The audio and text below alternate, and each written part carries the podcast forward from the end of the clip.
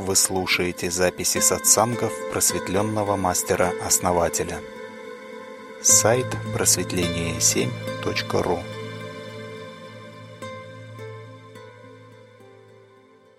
Ну что ж, друзья, 20.00. Э, Сетка с основателем. Надеюсь, он сейчас к нам подойдет. А мы, наверное, начнем. Елена, дорогие друзья, всем добрый вечер.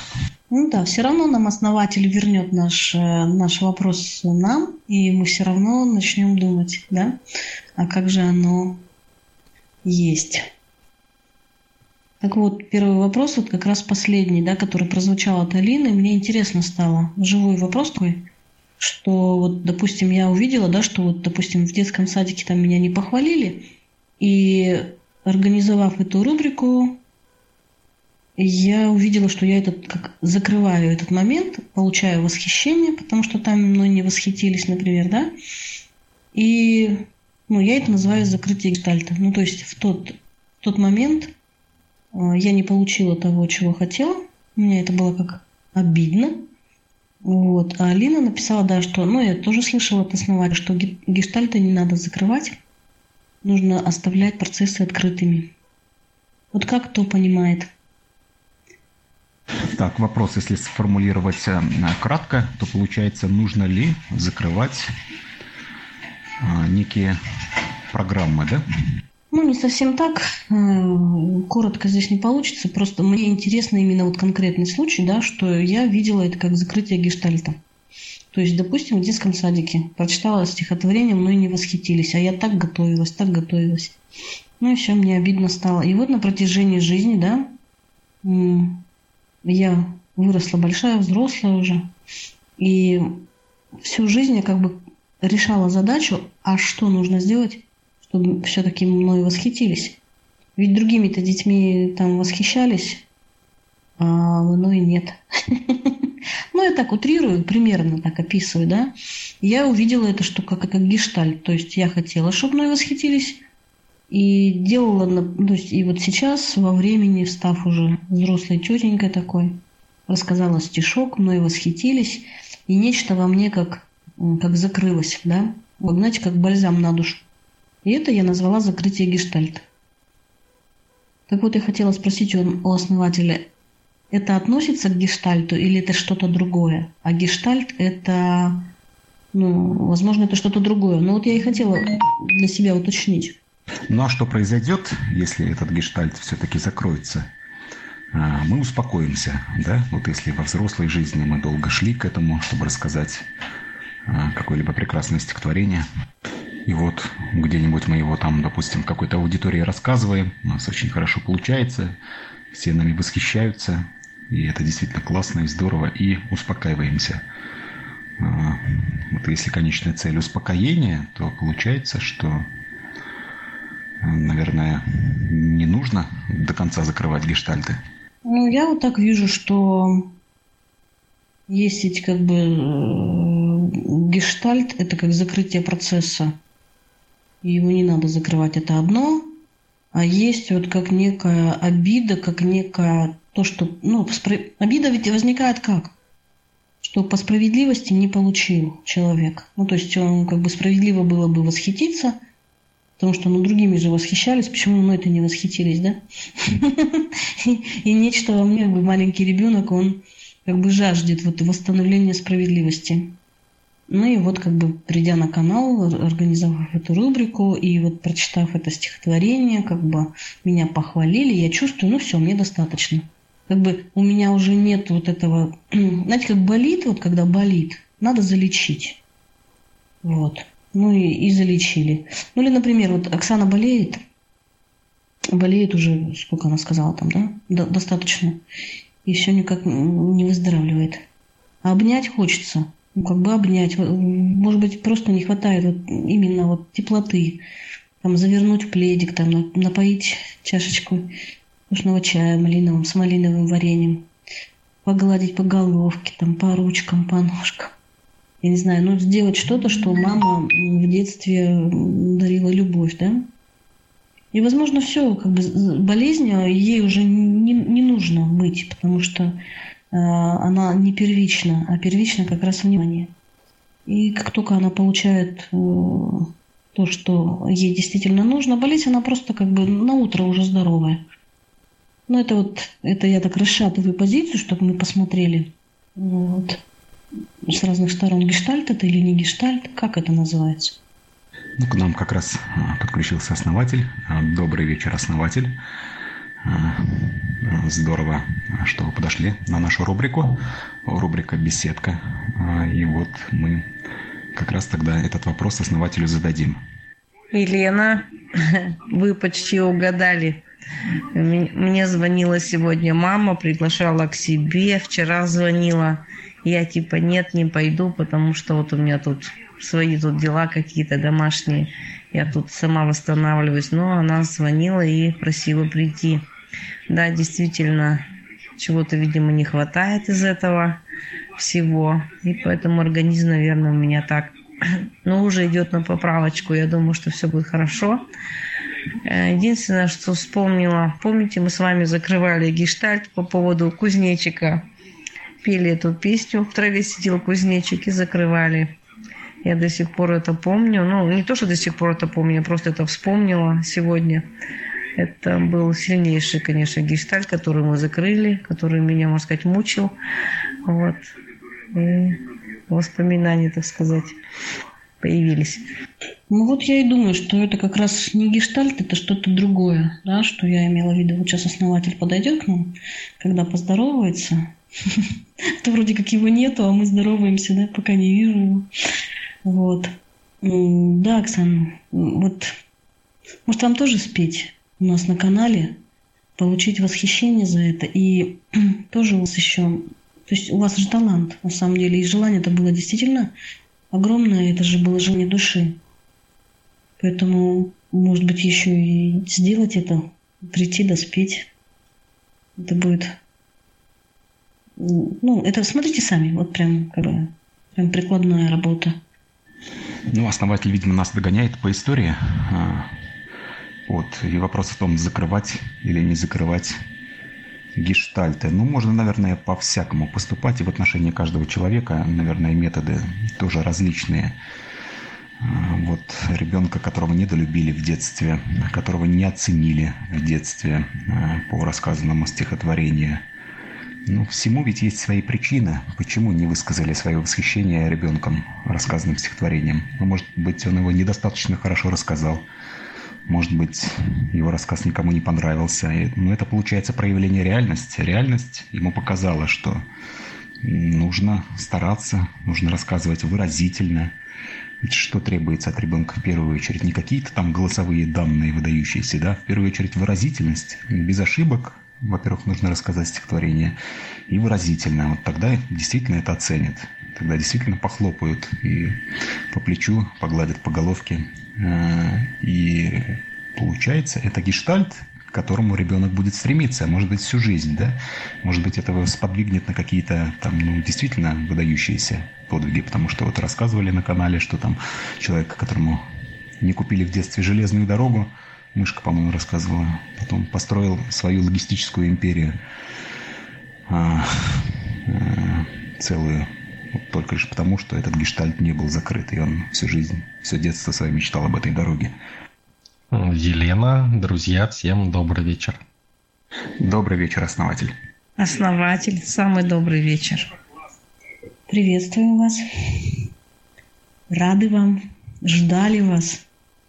Да, я тоже очень рад всех вас видеть, слышать. Я смотрю тема гештальт, да? Да, основатель, у нас есть несколько вопросов сегодня. И вот э, про гештальт это насущное, э, возник в самый последний момент, но не хочется это пропускать, хочется выяснить для себя. Вот я хотела бы вам первый вопрос задать и уточнить, что является гештальтом, а что не является гештальтом. И ну, насчет закрыть, не закрыть. Ну, я думаю, раз обсуждаете, значит знаете, да, что такое гештальт? Кто скажет, что такое гештальт? Ну, давайте по-простому, да, то есть это некая незавершенность, да, то есть, ну, в рамках того, что мы обсуждаем, можно же так сказать, да? То есть это некая незавершенность. Ну да, конечно, основатель. В моем понимании это незавершенная программа.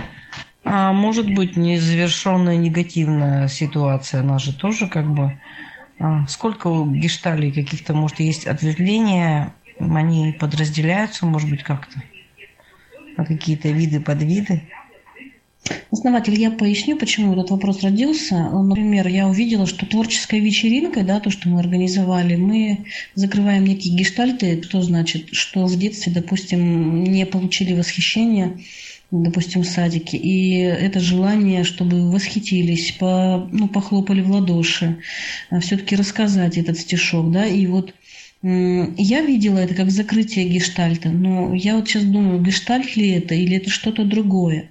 Или, например, эм, вот Оксана, например, э, я не буду про Оксану. В общем, человек болеет, и э, первично он просто хочет любви, ну, материнской, допустим, чтобы погладили, поговорили, прижали к себе. И э, если человек долго этого не получает, он начинает заболевать, потому что в детстве болезнь давала ему это. То есть мама обращала внимание, мама гладила, была рядом. Вот это гештальт или нет? Чтобы сразу же отделить зерна от плевел. Я хочу сразу пояснить, что мама меня лечила в детстве, да, она мне всегда ставила уколы, чаще всего, раз она врач, и давала таблетки, и, и поила малиновым вареньем. То есть вот именно чай с малиной.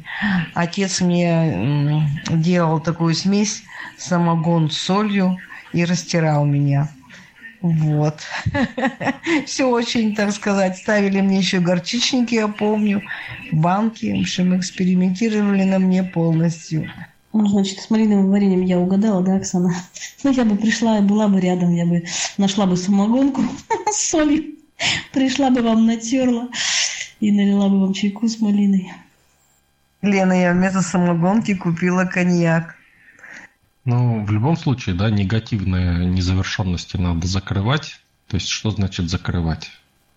Это значит, есть импульс какой-то, да, который э, есть. Но можно не закрывать, да, но импульс будет стремиться воплотиться. То есть, это программа, да, такая, заряженная энергией. И когда мы закрываем гештальт, мы убиваем программу. То есть какую-то программу, наверное, надо убивать, а какую-то нет. То есть вряд ли нужно закрывать позитивные гештальты, да, которые дают развитие человеку. Иначе он скажет, ну все, я пришел, понимаете? Что такое закрытие гештальта? Я пришел, все. Все, мне дальше не нужно идти. Ну, в чем-то это хорошо, если негативное что-то, да? То есть человек болеет, да? Закрыть ему гештальт, то есть лишить программу болезни энергии, да, то есть все, точка, я теперь здорова, да, и счастлива. Понимаете? То есть мы завершаем программу болезни, да, все, она исчерпала себя.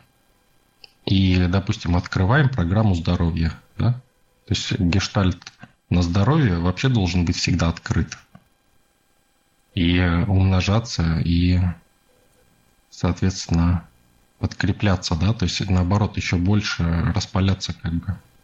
Ну да, да, вот я так и считала, но люди, ну, как бы у меня был вопрос, потому что люди стали писать, что ну, не надо закрывать гештальт. Я понимаю, что, ну теперь вижу, да, что есть отрицательные, которые нужно закрыть и перевести это в положительное. И есть положительные, те, которые развивают, и их закрывать не надо. Ну, вот именно вот это я и хотела уточнить.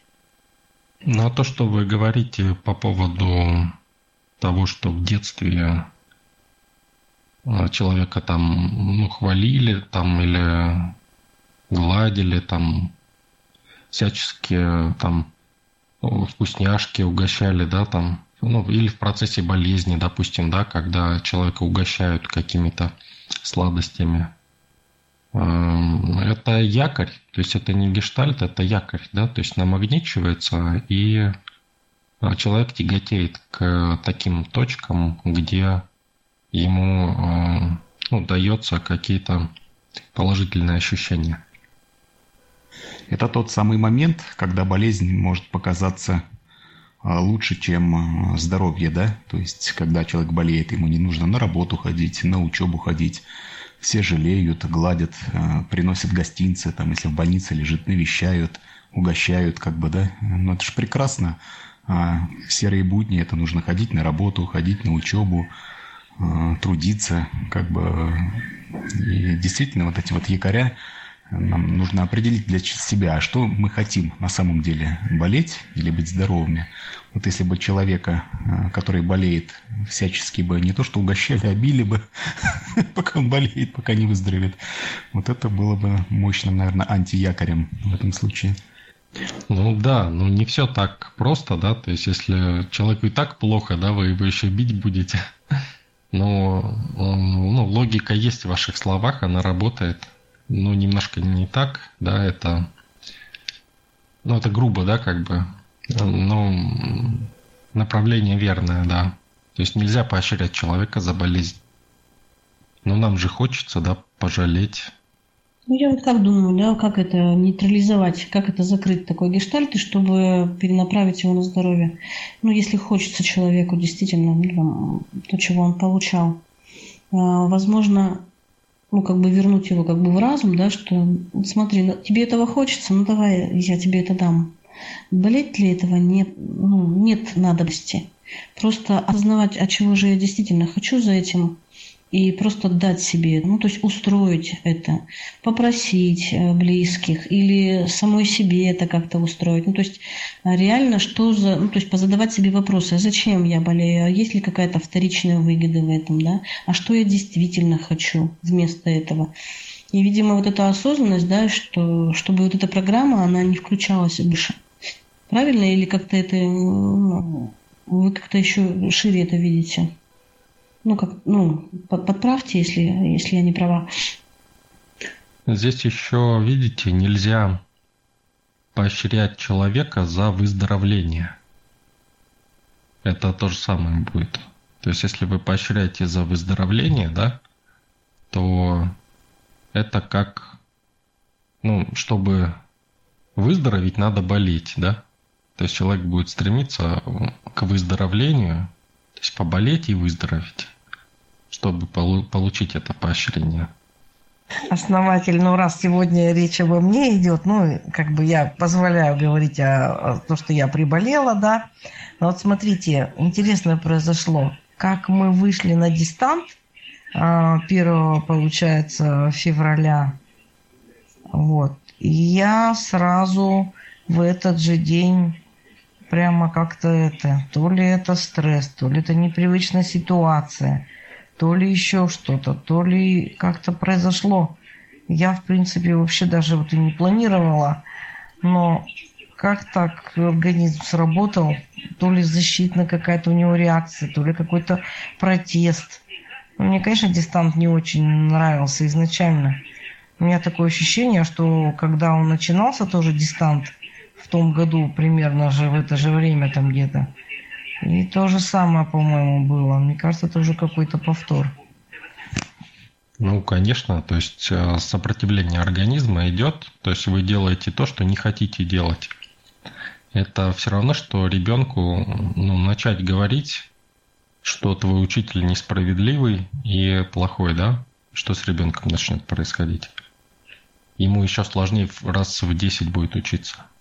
То есть ему надо будет теперь, теперь он знает, что учитель плохой, неправильный, да, и вообще можно к учителю какие-нибудь меры применить. И он вместо того, чтобы думать об учебе, будет думать, как наказать учителя, понимаете? И будет надеяться на это. И каждый раз будет переступать через себя, чтобы э, выучить что-то. И, соответственно, будет болеть в том числе. Понимаете? Это если, ну, а если учитель там, допустим, несправедливо поступил, но ребенку при этом сказали, учи лучше. Да, вот учитель вот такой, вот станешь взрослым, вот, э, будешь разбираться, а сейчас учи. А то, ну, ну, то есть, если он скажет, вот учитель несправедливый, вот станешь взрослым, будешь разбираться, что справедливо, что нет. А сейчас учи. Понимаете? То есть вы его заставили, ему это проще сделать. Он просто, ну да, надо, надо вот просто учить, да, вот такие условия. Ему легче это ребенку принять, ему не надо через себя перешагивать, понимаете, в надежде на то, что он может наказать этого учителя или еще что-то. И он просто будет учить, и ему это будет легче. И он болеть не будет, по крайней мере, понимаете? Получается, а, выбор мотивации, как того или иного человека а, мотивировать на какое-либо дело. Ведь в мотивации нуждаются не только дети, но и взрослые тоже. Вот похвалы, вообще насколько это уместно, или критика. Ну вот, давайте подумаем, когда нужно хвалить, когда нужно критиковать.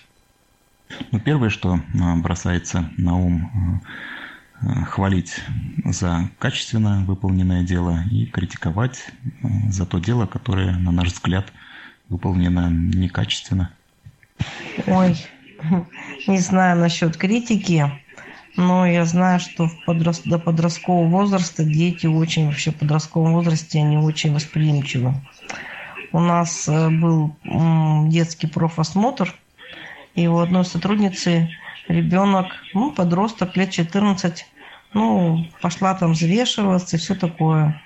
Ну, пришла к терапевту там детскому, та и говорит, у тебя лишний вес, ты жирная. Ребенок не ел целую неделю. Вот. Ну, я когда на лагере работала, тоже допустила такую оплошность. Девочка ходила и у нее сейчас мода такая, брови-то ведь красят там разными красками. И я вижу, у нее одна бровь выше, а другая ниже. Но я ей говорю, ну вижу, что ты брови-то накрасила, ну нормально. Ну что ж у тебя одна выше, другая ниже. Я даже и не подумала. А она с общественной благополучной семьи пришла в отряд, и у вожатой там устроила чуть ли не истерику. Те ее успокаивали. То есть у девчонки был стресс. И потом они мне сказали, типа, Оксана Алимовна, что ж вы так это... Я как бы сказала это вскользь, не думала, что она это все исправит. Она приняла это все настолько глубоко, что пришлось ее там дальше всем успокаивать и как бы не то, что мне там выговор сделали, а просто как бы подошли и сказали, что надо быть очень осторожными с такими детьми, особенно с подростками. И вот Алина говорит, что хвалить нужно всегда, а, чтобы вдохновлять человека. А, насколько это верно, основатель? Ну, будет ли ему ценна эта похвала, если его всегда хвалить? В какой-то момент не похвалите, будет истерика. Ну, хвалить, наверное, нужно лишь, лишь тогда, когда ребенок действительно этого заслуживает. Ну, то есть объективный подход нужен, да? А, то есть вас не похвалят, если вы что-то сделали плохо, а если что-то сделали хорошо, то похвалят. Ведь когда хотим закрепить э, какое-либо действие. Вот абсолютно правильно. То есть надо закреплять похвалой, а не искать справедливость там или правильность. Каковы критерии качества для ребенка, да? Он может первый раз что-то делает в жизни. Но если нам это направление важно, да, нам лично, то мы можем закрепить его похвалой, сказать, ну какой ты молодец, да? Как хорошо нарисовал там, да, что-нибудь. Если нам надо, чтобы ребенок шел, допустим, вот в это, в, рисов, в рисование, да, понимаете? Хотя он, может, вообще каракули нарисовал какие и ведь здесь разница между ребенком и взрослым, она, ее ведь нет, этой разницы. Взрослые реагируют тоже, точно так же, как и дети. Они также могут обидеться, закатить истерику, и примеры здесь подобные вот э, приводили на канале. Э, получается, что взрослых тоже нужно хвалить, э, если они вот что-то сделали, скажем, творчество как-то свое выразили, там, скажем, нарисовали картину. Может, она и не слишком там красива, да, но все равно его похвалить, чтобы вот он, ну, как бы, ему интересно было двигаться в этом направлении. Вот опять, видите, вы говорите, чтобы ему было интересно двигаться. Но действие это делаете вы. Зачем вы делаете действие? Вы живете для него? Ну, здесь ответ очень простой. Мне вот, по сути дела, без разницы, да, а, как он будет, он рисовать не будет. Но чтобы просто человека поддержать, а, вот я его, допустим, хвалю. Ой, какая хорошая картина, да. Тебе вот надо этим заниматься, у тебя хорошо получается, ты хорошо рисуешь. Но я просто, это дружеская поддержка, чтобы человек вдохновился, как вот Алина пишет, э, имел желание работать дальше. А если я его раскритикую, скажу, ну что ты здесь намалевал? У него все руки опустится, и это будет, ну ладно. Наверное, это не мое, людям не нравится и перестанет рисовать. Вот об этом. Ну вот, опять-таки, зачем вам это, да? Вы отреагировали на него и просто поддержали. Просто почему? Просто потому что не осознаете, чего хотите – Зачем это вам, если вам все равно, будет он рисовать или нет? То есть, получается, при отсутствии личной заинтересованности я никак э, не должен э, реагировать на э, людей, да? То есть не положительно, не отрицательно, а должен нейтрально себя вести. Вы должны быть осознанны. Вы должны знать, что вы хотите в любой момент времени. И от кого, что вы хотите. Тогда это будет моментом управления. А то, что вы говорите, да, поддержать, это не момент управления, это момент реагирования. То есть вы этот инструментарий используете либо чтобы реагировать, либо чтобы управлять. Я вас учу, как управлять. Для этого надо быть осознанным. Но ведь управление начинается основатель там, где есть личная заинтересованность. Вот если мы лично заинтересованы в этом человеке, мы начинаем э, осознанно как бы управлять. Мы либо критику предоставим, либо похвалу. И э, если нет таковой личной заинтересованности, то мы э, должны проявлять нейтральность по отношению к людям. Критика может повлиять, считаю, как негативное подкрепление Нейтральны вы только тогда, когда вы не знаете, что вы хотите. Когда вы знаете, вы не можете быть нейтральны. Вы непрерывно создаете свою реальность, зная, что вы хотите. Ну, допустим, мне нравится, когда люди выражают свое творчество в любом его виде. И, например, да, я не то чтобы равнодушен к этой картине, мне нравится, чтобы человек развивался, да, Тогда в этом случае уместна моя похвала ему.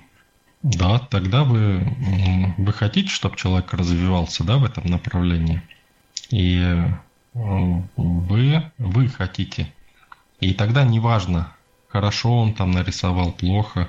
Он сделал шаг в ту сторону, которая вам важна. И вы делаете вот эту похвалу как раз. А вы вот еще сказали, основатель, про равнодушие, что мы не должны быть равнодушны. Ну, то есть безразличны к каким-либо проявлениям. Вот это как? Мы всегда должны сделать выбор, что мы хотим. Ну, вот, скажем, нам предоставили картину, да? Человек сказал, вот смотри, я как нарисовал. Вот я пробую себя вот в художестве и вот э, занимаюсь, так сказать, нарисовал картину, оцени, пожалуйста. Э, то есть мы должны, получается, не реагировать, но как-то проявить то есть, что мы можем сказать? Мы можем либо покритиковать, либо похвалить, либо промолчать. Вот что делать в этой ситуации? Понять, что вы хотите от этой ситуации. Ну вот, допустим, а, ну человек вообще, допустим, ну не то чтобы там друг какой-то, ну коллега по работе, допустим, мне вообще без разницы, рисует он, не рисует, и мне лично вот ни, ни, ничего, никакой заинтересованности, допустим, нету. Я, в принципе, вот не хотел бы даже вот как-то выражать свою оценку, не положительную, не отрицательную. Вот что мне делать в этой ситуации? Вы говорите то, что, что вы не хотите, а что вы хотите. Понимаете? Что такое осознанность? Это когда вы всегда знаете, что вы хотите. У вас нету такого состояния, что вы как бы подвешены и не знаете, да, или все равно? Или знаете, что не хотите, да? Я хочу вот это, это, да? Если вас что-то спрашивают, вам реальность говорит, ты хочешь это получить? Понимаете, каждое, каждый вопрос реальности к вам, обращение реальности, дает вам шанс изменить эту реальность. А вот это уже сильно сказано, основатель. Вот здесь вот уже у меня, например, произошло понимание. То есть, да, каждое обращение реальности к нам Это уже некий вызов, э, который мы должны принять. Да, здорово. А, Вадим, ну вот, например, а, показали вам какую-нибудь картину ваш друг. А, как вы к нему относитесь? Если, например, доброжелательно, вы, конечно, можете ему и доброжелательно посоветовать там что-то и отреагировать доброжелательно. А если вы к нему ну, ничего не испытываете, то, конечно, что вы хотите? Сказать что-то такое другое, то тогда вы, конечно, другое уже говорите. То есть все равно нужно идти от того, что вы чувствуете. Для чего вам это? Ну, то есть либо дальше с ним дружить, либо, ну, может быть, сухо расстаться. Да, то есть надо понять, зачем, да, вы говорите, открываете рот, зачем, да. Хочу, например, чтобы больше дружить с ним, да, или меньше дружить, или хочу закрыть разговор, закончить, да, или наоборот хочу продлить разговор, чтобы э, там, развлечься из-за того, что мне тут делать сейчас нечего, да. То есть должны осознавать. И когда вы понимаете, зачем вам, да, то таких вопросов не возникает просто, что надо говорить. Вы четко знаете, что надо. Потому что знаете, что надо вам. И получается, что у осознанного человека вообще не бывает дежурных фраз. Он э, все мысли, которые выражает, они все совершенно по делу всегда. Ну, все не должно сводиться к тотальному контролю постоянному, да, то есть к осознанности ума. Но должны быть генеральные какие-то направления, которые должны всегда учитываться, постоянно быть в фоновом режиме как бы. Что я хочу, да? Это большинство людей, понимаете, живет во сне, просто спят. Они не знают, что они хотят. Они реагируют на добро добром, на зло злом, там, да? Они не в силах что-то изменить из этого. Они не знают, что они хотят. Они просто реагируют. И это очень легко использовать можно, если хотите. Очень легко.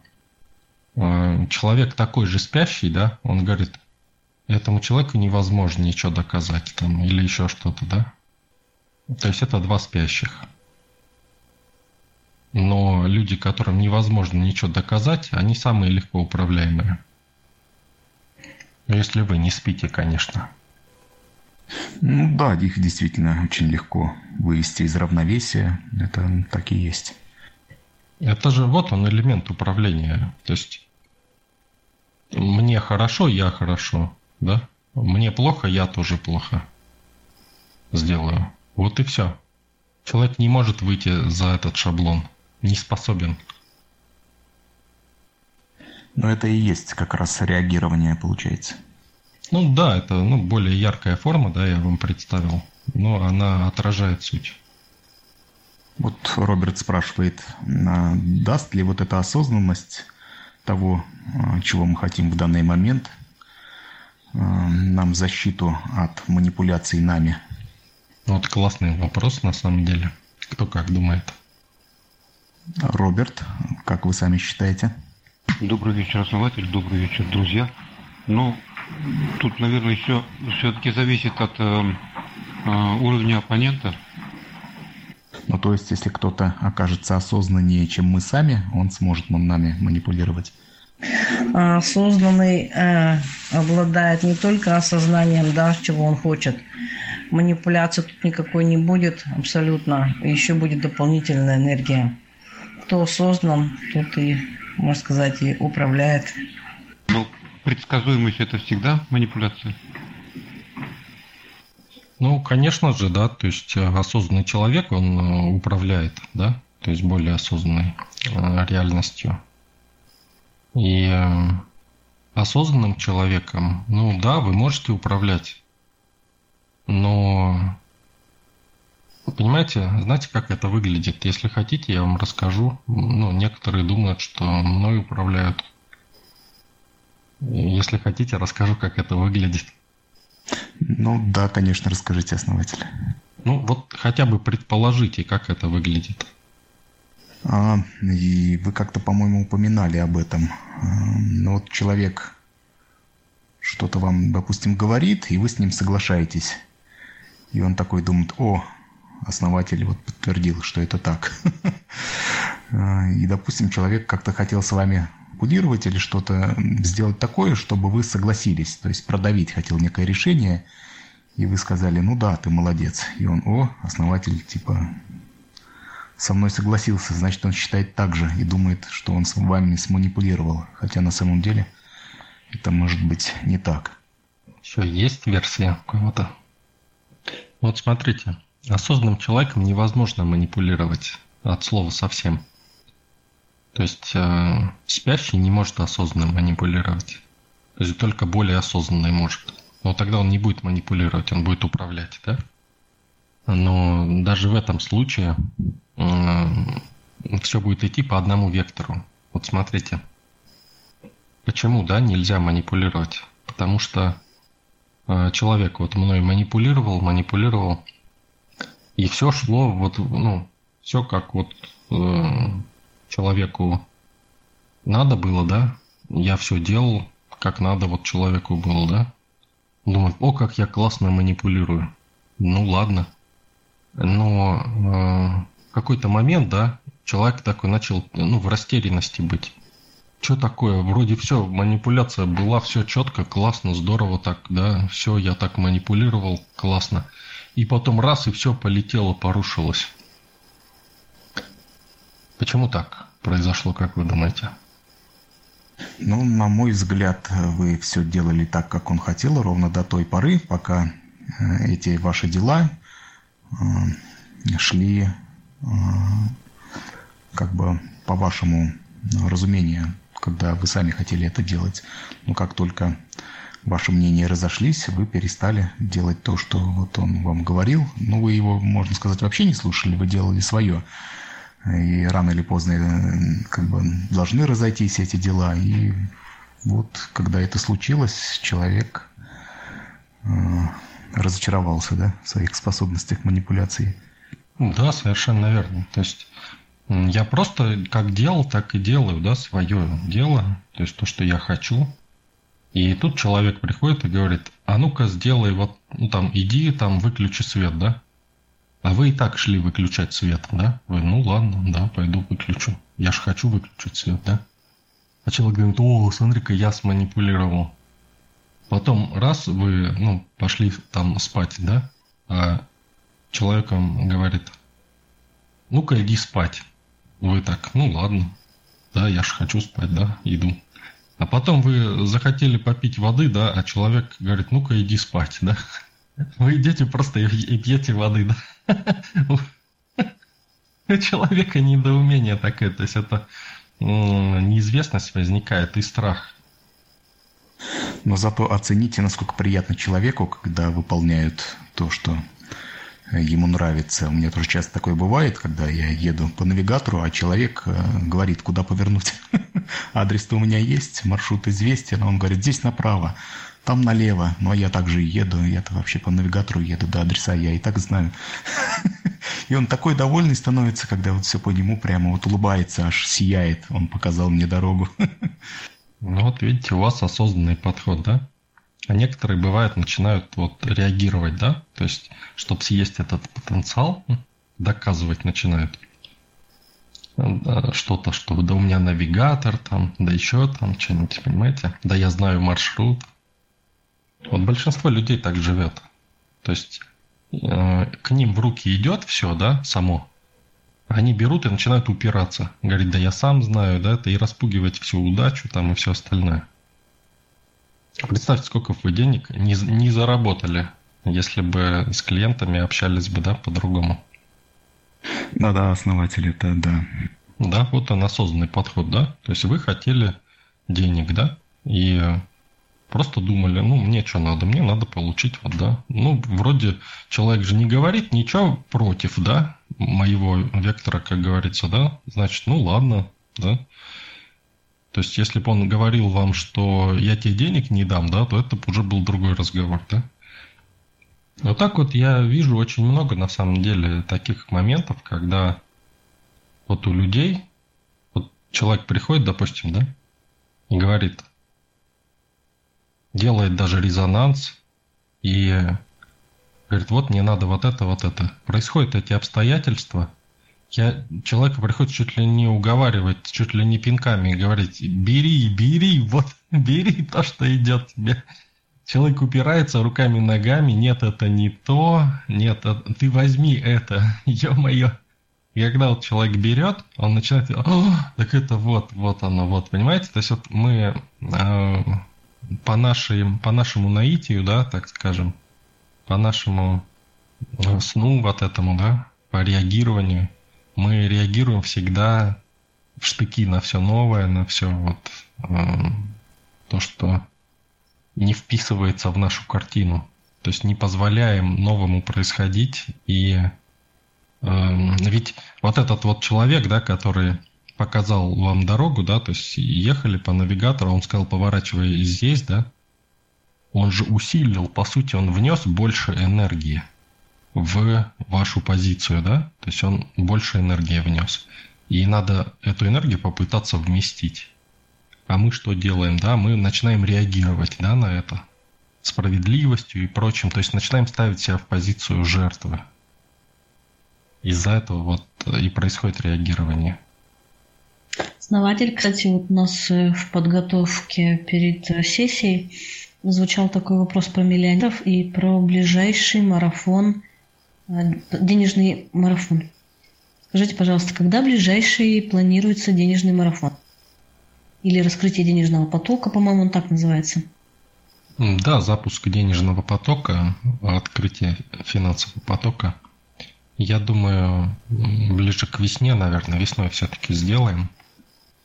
И те, кто уже проходил, вот вам надо прям вот вдвойне прям туда прям вот не пропустить. Вот, очень классная штука очень сразу обстоятельства появляются. И, кстати, это один из тех моментов, вот, про которые я говорил, можно увидеть именно на открытии финансового потока, когда деньги начинают к тебе идти, да, а ты их не хочешь брать, потому что они идут каким-то не таким путем, каким ты хочешь. А деньги всегда идут по пути наименьшего сопротивления, то есть как быстрее, так и придут. Ну, вот Э, многие с первого раза, да, вот когда мы делали это раскрытие, уже что-то поняли. Да, запуск денежного потока, открытие финансового потока. Я думаю, ближе к весне, наверное, весной все-таки сделаем. И те, кто уже проходил, вот вам надо прям вот вдвойне прям туда прям вот не пропустить. Вот, очень классная штука. Очень сразу обстоятельства появляются. И, кстати, это один из тех моментов, вот, про которые я говорил, можно увидеть именно на открытии финансового потока, когда деньги начинают к тебе идти, да, а ты их не хочешь брать, потому что они идут каким-то не таким путем, каким ты хочешь а деньги всегда идут по пути наименьшего сопротивления. То есть как быстрее, так и придут. Ну, вот э, многие с первого раза, да, вот когда мы делали это раскрытие, уже что-то поняли. Думаю, весной сделаем. Определимся, когда лучше. Основатель, скажите, ну, конечно, поток до сих пор открыт. А если еще раз пройти, поток еще расширится, я правильно понимаю? как бы вам сказать? Говорите прямо, основатель. Как есть, как будет. Ну, вот вам прямо, ладно. Эм, Все, что человек делает каждый день, это закрывает этот поток всеми усилиями. Э, если бы вы были повнимательнее, да, вы бы увидели, мы постоянно закрываем его. И его надо открывать, открывать. И открыть и видеть новые э, варианты. То есть уже, ну вот те, кто уже второй раз будет проходить, да, вы увидите уже больше этих возможностей. Я прям просто вот когда только открыли поток, я видел, как открылось у всех, и видел, когда кто закрывает какие потоки. И в первые несколько недель были такие шикарные возможности, которые многие из вас закрыли в угоду комфорту. Лишь бы комфортнее было, просто чтобы реальность не менялась. Но все равно где-то четверть потока все равно остается. И если его сейчас открыть, это будет еще больше, да? То есть будет целое плюс еще вот эта четверть.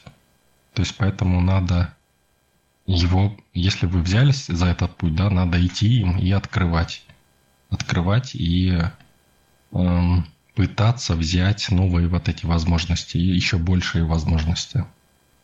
Мне, вы не представляете, как мне хотелось по, по, по башке настучать вам там многим за то, что вы не берете просто такие шикарные возможности. Ну, ну в общем-то, так значит надо, да. Но я вижу, что вы выросли и увидели, да, какие-то моменты. И дальше проще будет, конечно. То есть с каждым таким марафоном будет проще. Проще и больше. Ну, конечно, мне, ну, как, как сказать, как родителю, да, вашему хочется, чтобы у вас с первого раза прям вот успехи полностью шли. Ну, тоже мне приходится с этим бороться где-то. Это очень хорошая новость. Друзья, предвкушаем, предвкушаем, ожидаем. Это хорошая новость. Ну, продолжу свои вопросы. А, в личку мне написали вопрос такой, задать вам. Если человек, э, то есть если ну, страдание, да, то всегда ли это жертва? Ну, то есть можно страдать, не будучи жертвой. Как-то так. Да, очень интересный вопрос. Условно, если страдаешь, да, то это обязательно жертва или страдание. Вот у человека страдание, он, видимо, не хочет себя жертвой признать или интересуется. Есть ли еще варианты? Ну, давайте порассуждаем, как вы думаете? Я думаю, если человек хочет пострадать, ну пусть пострадает. В таком случае он вряд ли жертва. Хотя я могу ошибаться. Но если он осознанно выбирает, может, ему нравится. В моем понимании а, страдающий человек а, всегда жертва. Да, я тоже поддерживаю, что это чистая жертва. Я осознаю, что я тоже была много лет жертвой. Страдание, на мой взгляд, проистекает всегда из состояния неосознанности. Да и как можно осознанно страдать? Если человек осознан, он просто выберет не страдание, то есть страдание происходит всегда в неосознанности. Ну да, совершенно верно. То есть если человек... Э, ну, зачем ему выбирать боль, да? Если он может выбрать наслаждение. Зачем ему боль выбирать? Если он идиот, то ну или спит, да, что в принципе равнозначно. Но, э, понимаете, осознанный человек может выбрать страдания, может, но не будет этого делать. Точно так же, как и неосознанный может выбрать не страдать, но всегда выбирает страдать. Это же две противоположности. Это точно так же, как э, люди, которые стремятся перестать воплощаться, да? То есть выйти за кармический круг, за этот, да, и перестать воплощаться. Они стремятся избавиться от боли. Они будут вечно страдать, вечно гореть в аду, и, а потом перерождаться, страдать. И э, никогда не смогут этого сделать. Хотя могут думать, что вот-вот-вот чуть-чуть достигли уже почти этого. В то время как человек, который хочет перевоплощаться – и хочет получать удовольствие от этой реальности, он может это сделать, он может перестать воплощаться, но никогда этого не сделает. Он легко может это сделать. А у нас вопрос, по-моему, Елена был связанный вот с этой тематикой как раз про время жизни. Да, да, я как раз веду последовательно, подбираю, чтобы вопросы были в тему. Но если жертве все понятно, я думаю, человек этот слушает, слышит. Если у него еще остались вопросы, пишите, разберем. Так вот, следующий вопрос у нас основатель про время жизни. А, человек, ну то есть предполагает, что вот раньше жили и сейчас хотелось бы 200-600 лет. Что для этого нужно сделать, чтобы столько долго жить? Или еще по-другому скажу. Вот, например, есть цель прожить, чтобы реализоваться, как говорится, как он сказал, это человек, энергию Творца, доброты реализовать на Земле. То есть много у него планов. Ему, ему надо бы больше лет. Как этого достичь, что нужно знать, как надо жить. Ну, это вот, знаете, как есть точка А, сегодняшний возраст, и есть точка желаемого результата, 200 лет, например, ну, по минимуму, допустим, возьмем, 200 лет. Вот, и как этот процесс запустить?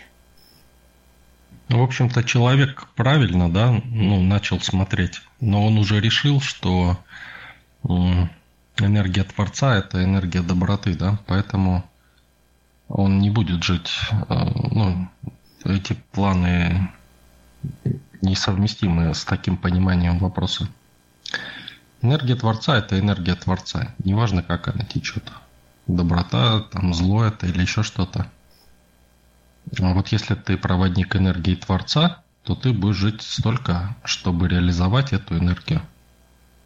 То есть, э, но так жить очень сложно на самом деле. Тоже потому что ну, у нас есть э, плюсы и минусы, да, вот эта вот цикличность, дуальность, она нам не дает этого делать в полной мере, так скажем. И это же и порождает добро и зло. Но не может быть однополярной реальности, она все равно будет ну, двуполярной, и мы можем лишь выбрать что-то одно. Чтобы жить 600 э, лет, надо отказаться от вечной жизни. А осознанные люди, основатель, э, живут дольше? Ну, кто как, да, то есть, э, ну, я знаю, сколько, да, я буду жить, и я выбрал, да, это. То есть вы можете выбрать, но еще раз, да, скажу, то, что человек не выбирает, то есть он свою жизнь запирает эм, не запирает, а размывает. То есть он свою энергию жизни размывает в вечности. Понимаете? Отказавшись от вечной жизни, вы сможете выбрать любой промежуток жизни, какой хотите. Но это сложно сделать.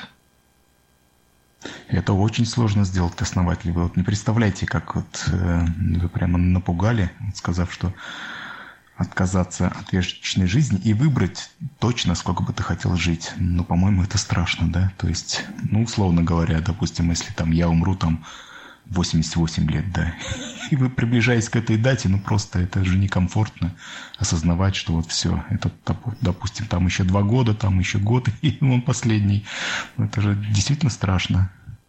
Ну, это есть оплот осознания, да, то есть э, насколько вы осознаете свою жизнь, насколько вы хотите ее осознавать. Соответственно, вы не хотите ее осознавать, поэтому она не подконтрольна вам. И может произойти смерть в любой момент. Ну, то есть, вот, например, если вы точно знаете, основатель, да, сколько вы проживете, прямо вот точно, как бы, ну, точный возраст знаете, да, вот за себя, что называется. Ну да.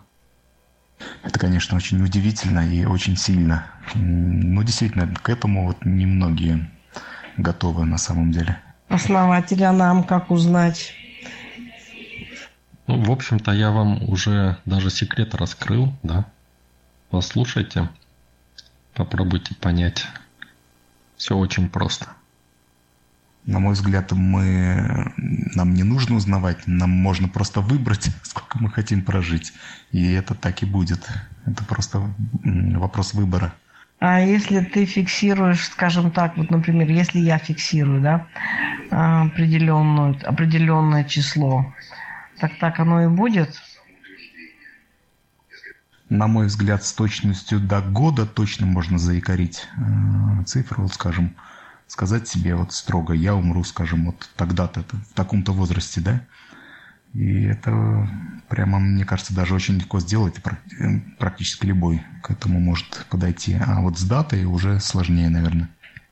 Дат вечности, вот Путник говорит сначала отказаться от вечности, вот основатель тоже об этом сказал, но ведь о ней, может быть, и не все мечтают о, о вечности. То есть понимание того, что человек умрет рано или поздно, есть ну, практически у всех, наверное. Я помню, у меня такое было веяние, меня все спрашивали, а я всегда говорила, я хочу жить вечно. То есть я много-много раз это повторяла. Сейчас вот я насторожилась и слушаю. Многие удивлялись, что типа тебе не надоест, я говорю нет. Так никого же с тобой не будет, никаких там родных, так и так далее. Я еще помню, говорила, вот мне бы сказали, что где-нибудь есть эликсир вечной жизни. Я бы вот все бросила прямо сейчас. У меня был какой-то период тогда, я не могу понять, какой был период, не помню уже. Я была готова вот идти, видимо, какой-то переход, наверное, у меня был Э, я говорила, что я готова идти хоть куда, хоть, не знаю, сказали мне, что ты 10 лет идешь, 20 лет идешь, но ты достигаешь этой вечной жизни. Мне говорили, ну ты что, прям пошла бы? Я говорю, ну если бы мне сказали, что вот там-то, там-то лежит этот пузырек с эликсиром вечной жизни, я бы пошла. Всех бросила, я говорю, абсолютно всех, ушла бы и все за этим эликсиром вечной жизни. Да, удивительно, Оксана. У нас, меня тоже когда-то были такие желания э, жить вечно. Вот откуда оно происходит. Это, наверное, желание ума. Ум старается себя таким образом обезопасить. Вот вы в правильном месте пришли. Здесь есть возможность узнать об этом э, прямо из первых уст. И если вот возвращаться к вопросу э, и знать четко, зачем нам это нужно. И если мы вот именно хотим прожить, вот речь шла в вопросе, по-моему, о 600 годах, ну пускай не 600, у половины, ну возьмем 300. Вот, если мы ну, во что бы то ни стало, хотим прожить 300 лет, и мы знаем, зачем нам это нужно, мы хотим там сделать определенные дела, которые предполагают развитие во времени, э, вот, то нам вообще это возможно основательно сделать. Как вы сами считаете? Вот э, и почему, да, вы сказали сначала 600, сейчас уже 300? Ну, это человек вот задавал вопрос, там речь шла о 600 годах. Ну, я что-то как-то так прикинул, ну, ну как-то это слишком, хотя бы 300. Э, я задавал этот вопрос, такой разброс взял, так как э, не только за себя э, имел в виду, вообще есть такая возможность, и как, то есть, это можно увеличить продолжительность жизни. Да, вот, допустим, я понимаю уже, что это возможно. Да, вот я знаю зачем. Вот теперь осталось, как это реализовать, что нужно делать. Да, можно, но цена, да? Цена равна потенциалу важности. Как только рассеивается потенциал важности, эта возможность реализуется. Методами сообщества можно это сделать, если этот вопрос интересует. Даже прожить 600 э, лет, основатель? Да. А о чем мы говорим? Об этом мы говорим. Ну, вообще здорово, здорово. Я вот думаю, что тот человек, который, вот Денис, в частности, задавал этот вопрос, и вот ему, как говорится, все возможности чтобы воспользоваться этим обстоятельством и реализовать свое желание. Понимаете, вопрос не в том, есть ли возможность, она есть. Вопрос в том, насколько человек готов ее взять. Потому что мы всегда получаем ответы на свои вопросы и получаем возможности, в которых имеем запрос. Вопрос в том, что мы их не берем просто-напросто и ищем какие-то методы, которые будут нам комфортны. То есть мы ищем всегда что-то, что будет соответствовать тому, что мы знаем уже. Но если мы сравниваем с тем, что мы уже знаем, мы никогда не продвинемся, ну, не получим нового ничего, понимаете? То есть мы пытаясь себя обезопасить, мы сравниваем со своим прошлым. То есть а в прошлом этого нету. Поэтому новое получить сложно. И надо делать шаг в неизвестность, понимаете? Когда шаг в неизвестность делается, и человек способен брать, да, это, то взять можно все, что угодно. Даже практика у нас есть, кому-то я ее даже давал, кто-то продолжительной жизни тоже назначал себе. Давно-давно уже. И э, конфигурация встала четко. Ну, там не 600 лет было, но тем не менее. И все, все работает, все, ну, я вижу по энергоконфигурации, да, то есть совсем по-другому все. И ну, человек, человеку еще будет требоваться да, подтверждение на определенных этапах, но тем не менее это возможно и реально. То есть, ну, то, что я делаю, допустим, для себя, да, ну, не всегда удается посмотреть на ком-то, да, но здесь вот конкретно, да, человек, на котором я сделал, проделал, да, это, ну, вместе с человеком проделали. И все получилось четко. Поэтому все возможно. Всем добрый вечер. Я не удивлюсь, если окажется, что основателю пару тысяч лет. Ну вот основатель вы говорили, что человеку необходимо будет подтверждать э, действия своего выбора. И насколько э, серьезно нужно будет выходить из зоны комфорта, насколько серьезными должны быть шаги не, в неизвестность и переступание определенных границ, чтобы речь шла именно о 600 годах. Насколько это вообще э, ну, как бы реализуемо в рамках вот конкретного человека? Ну, там речь не о 600 годах идет, а более такие сроки. Ну, если, понимаете, чем больше вас эм, будоражит эта цифра, да, чем больше потенциал важности возникает, тем сложнее вот это переходить.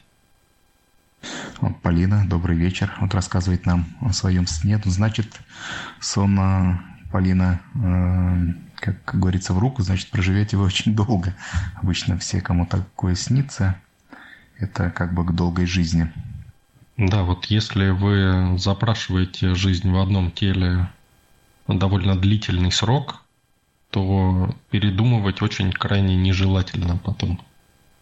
Ну, если небольшой срок, там, то в принципе еще нормально. Но если длительный срок, то ну, последствия как бы передумал, э, это ну, крайне нежелательно передумывать потом, когда процессы будут запущены. Основатель, а что может произойти, если человек передумал? То есть он, получается, будет э, лежать и э, программа будет выполнять тот срок, который ему нужен, да. То есть все равно программа пока не выполнится, она, ну, скажем так, не отпустит человека. И переделать и поэтому ее невозможно. Ну, я хочу вам сказать просто, ну, не буду сейчас на ночь глядя вас страшилками э, пугать, но Просто подходите ответственно к этому вопросу. Сто раз подумайте. Основателя при всем при этом, как будет себя чувствовать физическое тело, например? Ну, запросила я, например, 120 лет или 150 лет. Все это как бы, а тело физическое? По-разному можно. Самый простой способ – это позволить телу жить, как оно живет, да, то есть, ну, постепенно его подкреплять, может быть. Самый простой способ – посложнее уже, да, то есть поддерживать тело, чтобы оно было в хорошем состоянии, да, то есть, ну, это тоже надо постоянно делать будет, поддерживать. Вот.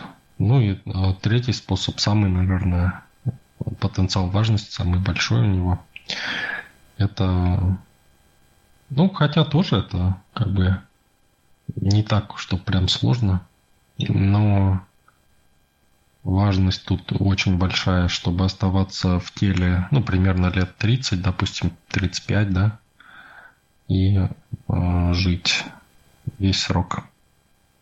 Да, основатель это вообще является постулатом определенного бессмертия, э, что бессмертие не имеет смысла без э, здоровья и без молодости. Есть способы вообще перерождения, в принципе, да, такого так называемого ритуала, очень жесткие ритуалы, очень болезненные, но они позволяют переродиться.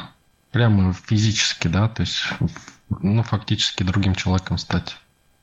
Довольно длительный период. Вот, ну, кстати, вот вам один из примеров, когда осознанный человек может, например, сознательно пойти на боль, да, на э, ухудшение каких-то условий. Это там жесточайший ретрит, но полностью даже зубы новые вырастают. Мне начали основатель отвечать, может ли человек в сознании переродиться. Конечно, у нас, понимаете, у нас сейчас человечество, да, вот новые души, и у нас как бы, ну, карантин такой еще пока. И в принципе, да, мы в будущем будем помнить свои прошлые воплощения и сможем, мы и сейчас можем, в общем-то, да, но у нас есть определенные блокировки из-за того, что мы создавались как раса э, ну, рабочих, да, так скажем. Вот, нам это блокировали. Но, в принципе, мы тоже можем перемещаться из тела в тело. И, в общем-то, можно при жизни разблокировать эту возможность. Тоже перемещаться. В животное можно, например, или другого человека, да. Тут видите, да, что вы имеете в виду. То есть, ну, не совсем понятно, есть разные перемещения, да, то есть по-разному. Вообще вот о практиках перерождения с полным осознанием есть такие мистические школы, которые культивируют это. В частности, одна из них школа зеленого дракона, э, потом э, школа кандуков. Но все вот эти э, подобного рода практики связаны с деградацией души. То есть человек осознанно перерождается в тело с полным сохранением сознания, памяти и прочего, но при этом за счет развития души все это происходит, душа как бы скукоживается, уменьшается. Вот об этом было сказано. Ну а за счет чего вы будете длинную жизнь иметь? Понимаете? За счет чего? Мы поэтому и перерождаемся, потому что душа гаснет к концу жизни, понимаете? И чтобы ее снова разжечь, да, надо очистить ее. Но если вы будете выполнять волю Творца, то есть быть осознанными, да, то это вам гораздо проще дастся. Но человек не понимает этого, он думает, что он становится умнее, он становится более логичным. Но жизнь уходит, понимаете? Так вот вампиры, всякие сущности появляются такого рода. Гораздо проще запрограммировать свое будущее воплощение в каких-то условиях. Например, там, ну, в более богатой семье, допустим, да, или где-то в какой-то стране. Понимаете? То есть вот это гораздо проще сделать и не требует больших затрат энергии. Ну как, требует, ну, как бы относительно. И э, это, ну, гарантированно, потому что это в пределах эгрегора происходит и гарантируется на 100% прям. То есть, ну, это э, не создает больших потенциалов важности, потому что человек, он э, приемлет эту неизвестность из-за того, что не знает, как там дальше, понимаете? И это сделать поэтому проще. А правильно ли основатель понимания того, э, что осознанные люди двигающийся путем развития, э, путем духа, путем пробуждения души, что они, перевоплощаясь так или иначе, будут оказываться ну, в лучших как бы условиях, а не в самых тяжелых. То есть им будут доступны уже и более осознанные семьи, более продвинутые, более богатые семьи, более богатые страны для реализации их потенциала души в следующей жизни. То есть, вот насколько это верно. Ну, осознанный человек всегда воплощается в более лучших условиях. А чем осознаннее, тем более лучших условиях воплощается. И э, понимаете, что такое осознанность? Это то, что записывается в душу, то, что разжигает душу. И если душа разжигается, она разжигается все время. И это ее способность разжигаться. То есть осознанность – это способность вашего сознания быть пробужденным, то есть разжигать волю э, Творца душу усиливать. И эта способность единственное, что стоит развивать. Она переходит из жизни в жизнь бесконечно. То есть пока Богом не станете. А то, что вы накапливаете в уме, оно все исчезает. Сколько вы не накопили ума, да, всяких логических этих штук, знаний, все исчезает в каждой жизни, в каждой следующей жизни. Все исчезает, уходит. Но остается тень от этого, но не более. Но ведь э, наши способности основатель как бы переходит из жизни в жизнь, склонности те или иные, скажем, склонность к математике. Если человек в предыдущей жизни был выдающимся математиком и очень любил это дело, то эти способности у него обязательно проявятся. Ему также будут легко даваться точные науки. То есть это же все сохраняется. К языкам тоже способности. Ну да, конечно. Но не сами языки и не сами Э, знания математические. То есть именно предрасположенность. Основатель, э, вот вы говорите, говорили о важности того, э, что вот душа претерпевает некое очищение, да, находясь ну, как бы на том свете. А как вообще вот этот процесс происходит? Сколько он по длительности длится пребывание вот вне тела человека после смерти? Чем больше человек накопил знаний, которые ему очень важны, за которые он цепляется, не хочет отпускать их. Говорит, это вообще самое ценное, что у меня есть. Тем ему больнее отрывать эти знания от него и умения. И тем э, дольше это длится. И все. То есть, чем больше вы накопили, да, здесь именно от ума, тем больнее душе расставаться с этим. То есть это очистка души идет. Все, что душу ограничивает, все будет снято с нее.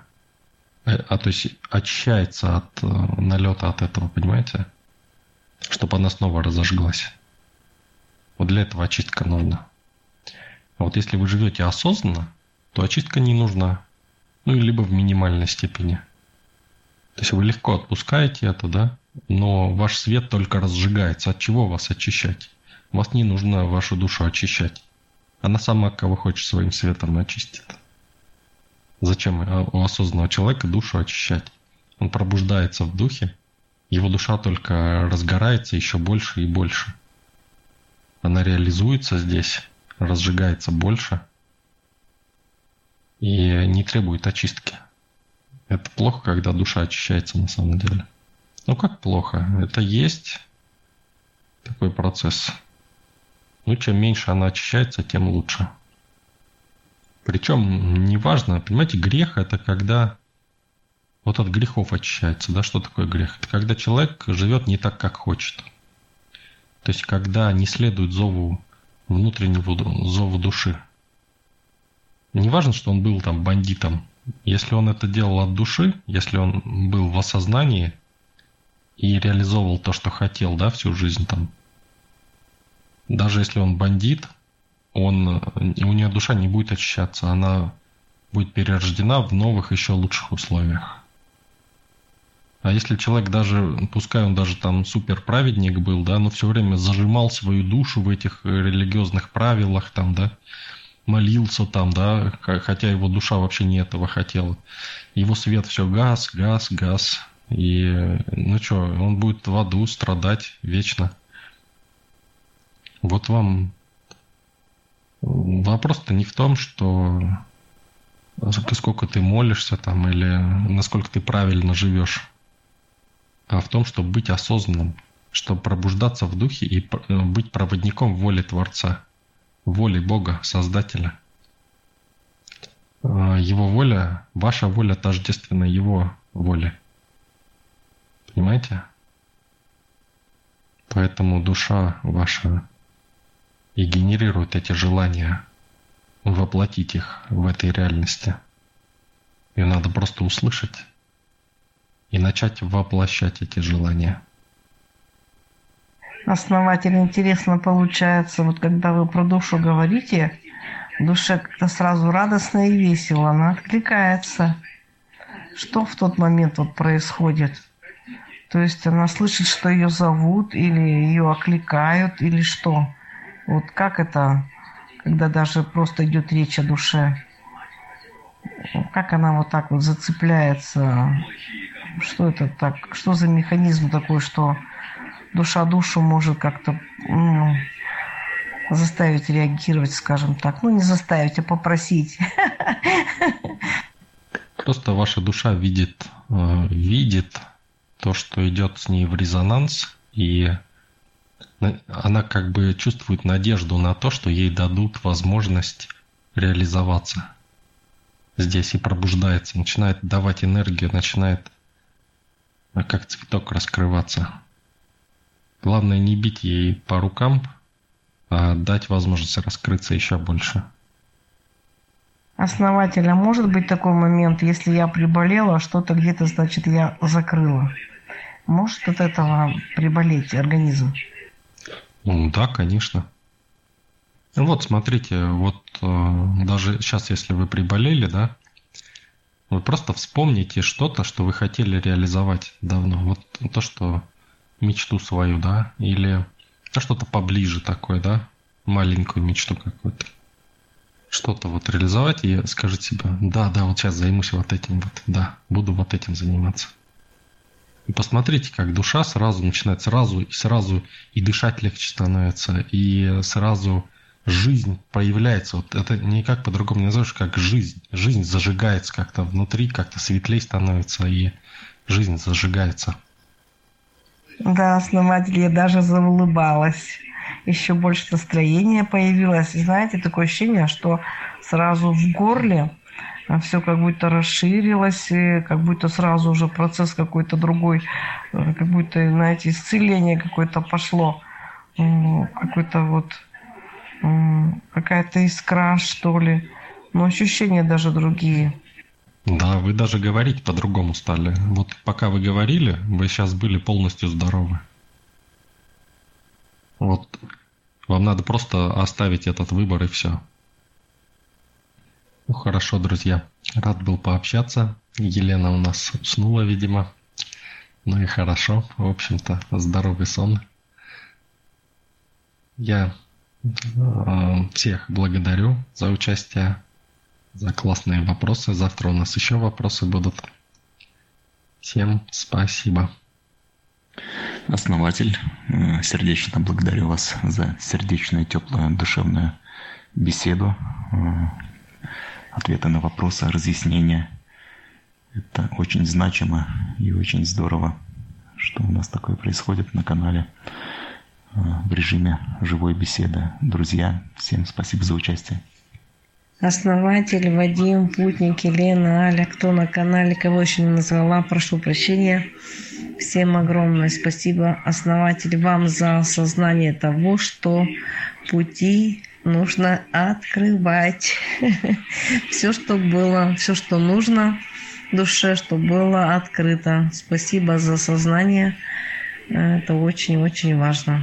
Искренне благодарю. Да, основатель было интересно. Я тоже выражаю вам благодарность. Друзья, вам за активное участие, за вопросы.